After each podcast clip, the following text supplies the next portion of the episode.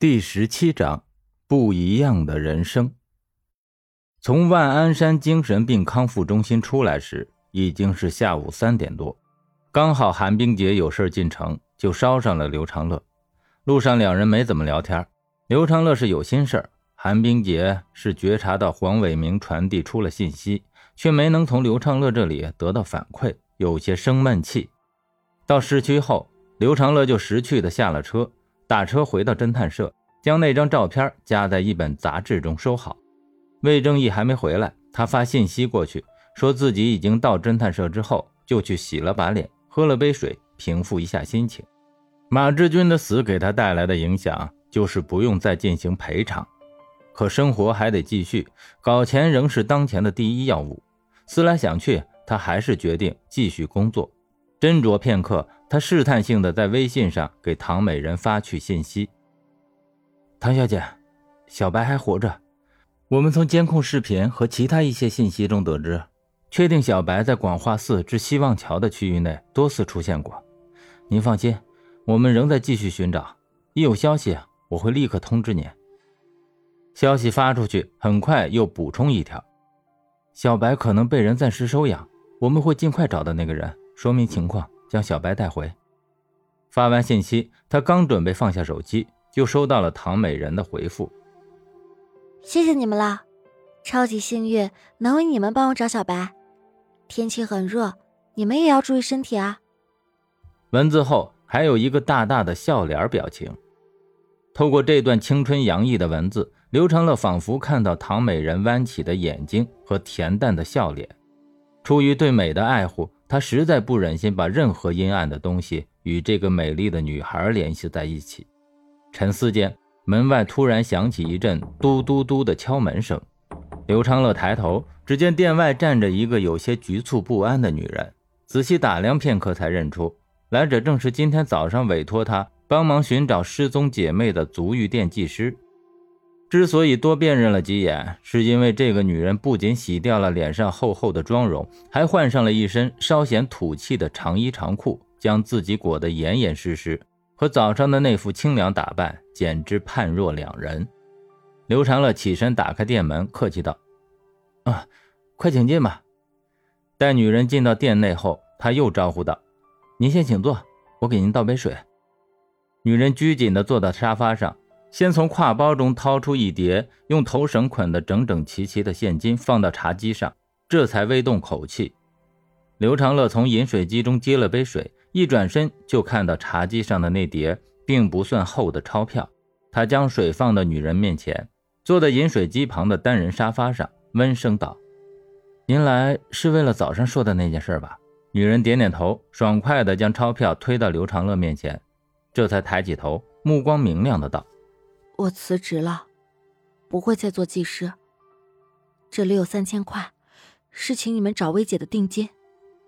说这句话时，女人的眼神中带着轻松的笑意，身上洋溢着朴素却又昂然的气息，就像雷击后再次焕发生机的焦木，就算不明媚，也能打动人心。刘长乐拿起钱，随手放到右手边，目光澄净地看着女人，笑道：“啊。”你不先问问我们的收费标准吗？看到刘长乐将钱收下，女人脸上也露出了笑容，语气轻快的道：“不管花多少钱，只要能找到薇姐就好。至于余款，我们可以想办法给你。你是好人，不会骗我的。我看你第一眼，我就可以感觉得到。仗义每多屠狗辈，负心多是读书人。人的品性和身份地位从来都没有关系。”刘长乐心中升起了一股暖意，感谢道：“啊，也谢谢您愿意相信我。”两个人说话间，魏正义推开店门走了进来，将提着的外卖袋放到了茶几上，然后看向女人，热情地笑道：“呃，有客人在啊。”说着，从外卖袋中拿出一杯柠檬水，递给女人，说道：“啊，这是店家送的，老刘不喜欢喝冷饮，我还担心浪费呢，正好有你。”可以帮忙解决这个难题。女人犹豫了一下，本想拒绝，刘长乐已经扬起面前的水杯，说道：“啊，我喜欢喝白开水，您带给我们一个委托，我们就请您喝杯冷饮，很划算的。”刘长乐这么一说，女人就大方的接过柠檬水，插入吸管，试了一口，笑道：“谢谢。”魏正义从袋中拿出两份炸鸡排，递给刘长乐一份，然后坐到办公桌后说道：“呃，你们继续谈，我先垫口吃的。”刘长乐敏锐地观察到魏正义脸上的笑容很是勉强，多少有些演的成分，眼神也在一直闪躲，隐藏着情绪。他很快将视线移开，就当没有发现，也不愿多问。店内安静下来后，刘长乐收回思绪，又开口问道：“还没问您怎么称呼？”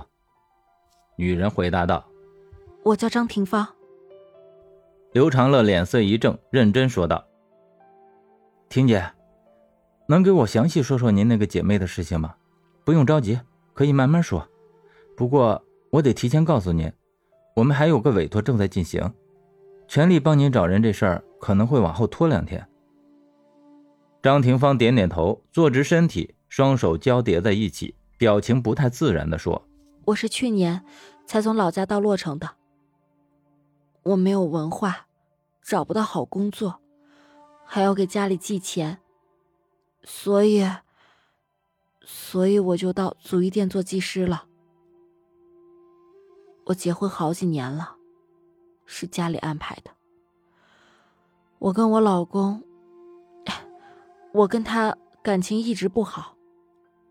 我之前跟别人谈过恋爱，他一直很不高兴。婚后，稍有不顺心，就会拿这事说我，骂我是下贱的二手货，让他在朋友面前很没有面子。我解释过。说我跟他之前的对象都是清白的，可我越解释，他就越激动。后来，他就开始打我。应该是平时太少跟人倾诉。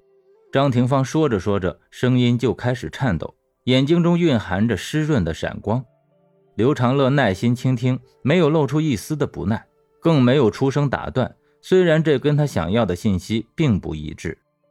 张廷芳轻咬下唇，双手用力的搅在一起，黯然片刻，声音颤抖的道：“我想过离婚，每次一说，他就跪下来求我，用力扇自己的耳光，他保证以后再也不打我。可是喝完酒后，他还是打我。我跑过几次，担心儿子，我也没敢跑远。”他朋友多，总能找到我的。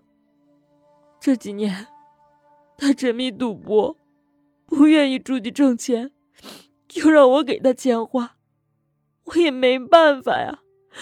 我只有给他钱，他才不会打我。我儿子马上就要读初中了，钱都被他花完了，还欠下了一屁股的债，我没办法呀。我在出门做工，做这行也是他让我做的。他说：“他说我就是个贱货，不如做这个来钱快。”说到这里，张廷芳的声音开始哽咽，他抬手掩面，肩膀耸动，扬起脸，还是有两行泪水抑制不住的从脸上滑落。现实的人生哪有那么完美？